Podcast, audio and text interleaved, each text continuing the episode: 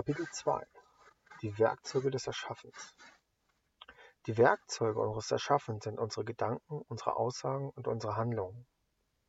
Gedanken, Aussagen und Handlungen sollen Sterne erschaffen? Schauen wir uns diese Schöpfungsebenen mal etwas genauer an. Gedanken. Was sind Gedanken?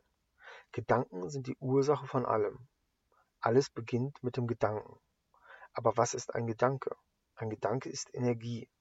Was tut ein Gedanke, wenn er Energie ist? Er schwingt. Jetzt eine Frage. Hast du dich schon mal gefragt, wann ein Gedanke aufhört zu schwingen? Nun, dies ist nicht eine alltägliche Frage, aber eine gute Frage. Ich sage die Antwort. Er hört niemals auf zu schwingen. Er schwingt für alle Zeit. Wenn ein Gedanke von dir in einem Moment erschaffen wurde und nie aufhört zu schwingen, wäre das bildlich gesprochen nicht so, als ob du einen Stein ins Wasser wirfst und er auf alle Ewigkeiten Kreise zieht? Ich sage dir, so ist es auch. Schauen wir uns diesen Moment an, wenn der Stein ins Wasser fällt. Sehen wir ihn zeitlich und sehen wir ihn räumlich. Würde man es versuchen zu skalieren, wäre es nicht der Nullpunkt? Wäre es nicht zeitlich der Nullpunkt und wäre es nicht räumlich der Nullpunkt? Ich sage dir, es ist so. Es ist der Nullpunkt. Der Punkt, an dem Raum und Zeit eins sind. Der Nullpunkt ist der Ort, wo alles eins ist. Diese Nullpunkte, aus denen sich eine niemals endende Schwingung ausbreitet, sind tatsächlich ein Alles in einem eine Unendlichkeit, räumlich und zeitlich in einem Punkt. Es ist eine Schöpfung. Okay, ganz schön neu, ganz schön abstrakt. Aber nehmen wir mal an, es wäre so. Dann würdest du in deinem Leben ja nicht nur eine Welt erschaffen, sondern Millionen und Abermillionen. Wenn in jedem Gedanken eine Schöpfung enthalten wäre, würde man ja Welten am Fließband erschaffen. Ich sage dir nun, ändere deine Meinung von dir selbst. Freunde dich mit dem Gedanken an, dass seine Größe unendlich ist. Jetzt schauen wir uns dieses Schöpfungswerkzeug der Gedanken mal etwas genauer an. Ein Gedanke. Was ist ein Gedanke? Ein Gedanke ist eine Idee. Eine Idee ist Energie. Dir geht ein Licht auf. Dir ist etwas klar geworden. Du lässt ein bestimmtes Licht leuchten. Die Energien, die einen bestimmten Gedanken ausmachen, sind, wenn wir wieder etwas genauer hinschauen, viele Energien. Farben, Bewegungen, Formen, Begegnungen, Emotionen etc. All dies sind Energien. Energien, welche alle aus ein und demselben Stoff sind. Energien, die du so miteinander kombinierst, wie es dir beliebt. Nun sage ich dir etwas, das vielleicht neu für dich sein wird. Diese Energien existieren. Das heißt, es sind real existierende Kräfte, Schwingungen, die du auf deine Art und Weise miteinander kombinierst oder eben in dieser Form kreierst. Du erschaffst ein Energiefeld. Es ist, als ob du verschiedene Hemden übereinander trägst und sie alle mit einem und demselben Knopf befestigst. Dieser Knopf ist der Nullpunkt und dieser Nullpunkt schwingt. Er schwingt dort, wo auch alle anderen Gedanken schwingen. Sie alle sind am gleichen Ort, den Ort, den man das Jetzt nennt, das Hier, dort, wo Zeit und Raum zusammenkommen. Dabei durchdringt jeder Gedanke jeden anderen Gedanken, unabhängig davon, ob er schon gedacht ist oder noch gedacht wird. In dem Moment, wo du den Gedanken gedacht hast, hat er jeden anderen Gedanken berührt. Denn alle Gedanken sind jetzt. Es ist das Jetzt, der ewige Moment. Der Ort, an dem wir sind. Der Ort, an dem alles ist. Das Jetzt. Und dort schwingt er. Er schwingt im Jetzt. Was tut der nächste Gedanke? Er schwingt, genau wie der davor, genau wie jeder andere Gedanke. Was tun, was tun meine Gedanken? Sie schwingen. Was tun deine Gedanken? Sie schwingen. Alle Gedanken schwingen. Nun, du weißt, was Musikinstrumente tun. Auch sie schwingen. Und weißt du, was bei rauskommt, wenn man verschiedene Musikinstrumente zusammen schwingen lässt? Es kommt eine Komposition dabei heraus, ein Lied, ein Konzert. Es ist die Komposition des Lebens, die wir mit unseren Gedanken erzeugen. Alle Gedanken erzeugen eine wundervolle Komposition, eine sich gegenseitig durchdringende Schwingungssignatur unbeschreiblicher Schönheit. Jeder Gedanke, der jemals gedacht wurde, gerade gedacht wird und noch gedacht werden wird, durchdringt alle anderen Gedanken und erzeugt ein Treffen von Energien atemberaubender Schönheit und Komplexität. Schauen wir uns dies noch etwas genauer an. Die meisten von uns, die meisten von euch kennen einen Sitam, dieses wunderschöne indische Saiteninstrument. Dieses Zither hat die Eigenschaft, dass sie unter ihren Saiten, die gezupft werden, noch weitere Saiten hat, die von ihrer Eigenschaft, ihrer Frequenzverwandtschaft mit den darüberliegenden Saiten mitschwingen. Sie werden nicht angeschlagen, sie schwingen von alleine, sie sind in Resonanz. Würde man sie anschlagen, hätte man eine ähnliche Frequenz wie die Saiten darüber, aber genau deshalb schwingen sie von alleine. Dieses sublime Mitschwingen macht dieses Instrument zu einem so besonderen Klangerzeuger. So, was heißt das jetzt für unsere Gedanken? Es heißt, dass diese auf ähnliche Weise funktionieren. Das heißt, dass alles, was die gleiche Frequenz hat, beginnt miteinander zu schwingen und dadurch eine immer intensivere Schwingung erzeugt, welche die Eigenschaft hat, sich auszudrücken. Alles, was gemeinsam schwingt, die gleiche Frequenz hat, trifft sich. So, kannst du dir vorstellen, was mit Energie passiert, die sich immer mehr bündelt? Ein immer intensiveres Treffen von Energien? Wie würde sich so etwas ausdrücken? Was macht diese Energie? Wo geht sie hin? Was passiert mit ihr, wenn sie sich immer mehr bündelt und verdichtet? Verdichtet? Warte mal. Erkennst du was? Wenn sie sich verdichtet, verdichtet sie sich. Das sagt ja schon die Bezeichnung. Frage. Weißt du, was Materie ist? Weißt du, warum man die materielle Welt auch die Welt der Dichte nennt? Das ist deshalb so, weil die Welt der Dichte verdichtete Energien sind. Sozusagen verdichtete Gedanken. Alles, was Dichte ist, was feste Körper sind, alles, was mit den physischen Sinnen wahrnehmbar ist, sind verdichtete Gedanken. Gedanken der Natur. Gedanken von dir und deiner Mitschöpfer. Die Summe aller Gedanken erschaffen das, was du das Universum nennst. Es sind Schöpfungen von uns, Manifestationen unserer Gedankenkraft. Jetzt haben wir allerdings neben dem Schöpfungswerkzeug unserer Gedanken noch weitere Mittel, unsere Realität zu erschaffen, unsere Aussagen und unsere Taten. Schauen wir uns nun das Werkzeug der Aussage an, Sprache. Was ist Sprache? Sprache ist ein klangliches Mittel zur Informations- und Gefühlsübermittlung innerhalb des Systems, das wir Dichte oder Materie nennen. Was tut Sprache? Sie formt. Sie formt uns selbst und sie formt andere. Schon dieses Wort formt lässt erahnen, dass es sich um einen Akt des Erschaffens handelt. Aber wie formt uns die Sprache und wie formt sie andere? Alles, was wir sagen, ist eine Aussage darüber, wer wir sind.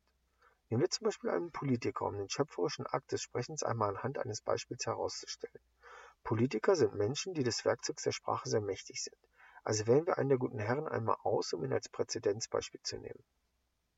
Ein Politiker hat wie jeder andere Mensch, dessen Worte viel Gehör finden, die Eigenschaft inne, nicht nur sich durch seine Worte zu definieren, sondern eben auch andere Menschen, sofern diese dem Politiker Glauben schenken, was ja faszinierenderweise immer noch viele Menschen der Bevölkerung tatsächlich tun, denn sonst wären diese Politiker ja nicht dort, wo sie jetzt sind. Wenn ein Politiker also sagt, das ist so und so, dann definiert er sich. Er bezieht Stellung. Er schaut auf das Ganze aus eben einem, seinem bestimmten Blickwinkel und kreiert durch seine Aussage eine Sichtweise, die viel präsenter, viel verankerter in der Welt der Dichte ist als ein bloßer Gedanke. Kreieren wir hier mal eine bildliche Form, ein Muster, eine Struktur, die uns helfen soll, das Leben leichter zu verstehen. Wählen wir eine Form, die wir dann, auf die wir dann später eingehen werden, die am besten das alles in einem widerspiegelt. Wählen wir, um die Aspekte des Ganzen darzustellen, die Form der Pyramide. Um jetzt bei dem Beispiel des Politikers zu bleiben, können wir schon aufgrund der Tatsache, dass der Politiker ein Politiker ist, die radikale Aussage treffen, dass er lügt. Wow, da werden sich aber einige wahrlich auf die Füße getreten fühlen. Wenn dem so sein sollte, warum wäre dem so? Na ganz einfach, ein Politiker gibt vor, die Interessen des Volkes zu vertreten. Das Volk ist das Ganze, so wie die vollständige Pyramide. Jetzt ist der Politiker allerdings Mitglied einer Partei. Sagen wir mal, es gibt die Roten, die Blauen, die Umweltpartei und die Reformer, um einfach mal ein paar Aspekte des Ganzen zu kreieren. Politiker sagen zwar, dass sie dem Ganzen und dem Volke dienen, jedoch haben die Politiker Auftraggeber und damit meine ich nicht die Lobbyisten der Banken und Konzerne. Nein, ich meine die Partei selber. Der Politiker arbeitet für die Partei. In dem Wort Partei steckt das Wort Part drin. Wie die englische Sprache so schon sagt, ein Teil, ein Teil des Ganzen. Jede dieser für dieses Beispiel gewählten Parteien vertritt also die Interessen einer bestimmten Bevölkerungsgruppe. Würden sie das nicht tun und vielleicht einfach mal über ihren Schatten springen, würden sie sicherlich in Schwierigkeiten kommen, denn das würde die jeweiligen Wähler nicht für gut heißen, wenn ihre Werte, die so lange durch die Partei vertreten wurden, plötzlich durch neue Werte ersetzt würden. Was kommuniziert der Politiker also? Er kommuniziert Werte. Werte eines bestimmten Teiles der Bevölkerung. Also nicht des Volkes, sondern immer eines Teiles des Volkes. So, das heißt also, dass sich die, der Politiker mittels der Sprache der Möglichkeit bedient, seine Interessen, seine Werte, die Ziele seiner Partei seine Seite der Pyramide als die richtige dem Volk zu verkaufen. Er formt durch seine Formulierungen Ziele, und die Wähler, die diesen Politiker wählen, formen die Welt aufgrund ihrer Stimme mit.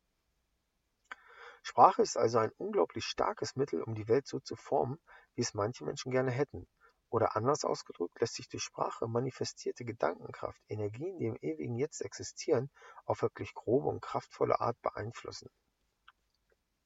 So, wir haben hier jetzt das Modell der Pyramide. Dass verschiedene Parteien einzelne Aspekte, die in der Pyramide enthalten sind, versinnbildlichen, ist leicht verständlich. In der Regel verwenden unsere Medien, welche eine Art Verstärker der Sprache sind, Kreisdiagramme, um die Verhältnisse der abgegebenen Stimmen bei einer Politikerwahl oder Parteienwahl zu veranschaulichen. Es ist eine zweidimensionale Darstellung von dem, was ist. Aber auch hier findet sich etwas, das sich in der dreidimensionalen Darstellung der Pyramide findet. Es ist der Punkt in der Mitte. Der Punkt, wo alle Farben des, des Kreisdiagramms sich berühren das weiße Zentrum, das Auge des Hurrikans, in dem die Geschwindigkeit Null beträgt, der Ort in der Teetasse, in der der Zucker ganz ruhig, ruhig und zentriert liegt, egal wie doll du umrührst. Wenn Sprache nun in der Lage ist, jeden möglichen Aspekt einer Pyramide so wiederzugeben, sollte sie doch auch in der Lage sein, die Spitze, den weißen Punkt im Parteiendiagramm wiederzugeben. Und das ist sie natürlich auch. Denn Sprache kann natürlich nicht nur unbewusst, manipulativ oder absichtslos eingesetzt werden, sondern auch zentrierend, verbindend, alles mit einbeziehend und sich selbst Ausdruck gebend. Das ist, was die spirituellen Lehrer tun. Die Menschen, die über die Seele und den Geist sprechen. Die Menschen, die über die Natur und das Einssein mit allem sprechen.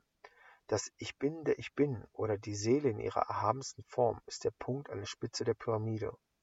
Der Punkt in der Mitte des Kreisdiagramms. Der Punkt, der nicht in Zahlen polarisiert, sondern immer die Einheit mit allem verkörpert. Das Sprechen über diesen Nullpunkt, der natürlich nicht nur in unseren Gedanken existiert, sondern auch in unseren Worten, ist das, was uns zu uns selbst zurückführt. Die Worte, die die Gemeinschaft, Gemeinsamkeit herausstellen, Worte, in denen sich jeder wiederfindet, ob rechts oder links, alt oder jung. Es sind die liebevollen Worte, wärmende Worte, Worte der Zuversicht und Worte, die Zuversicht und Kraft geben, Worte, die inspirieren.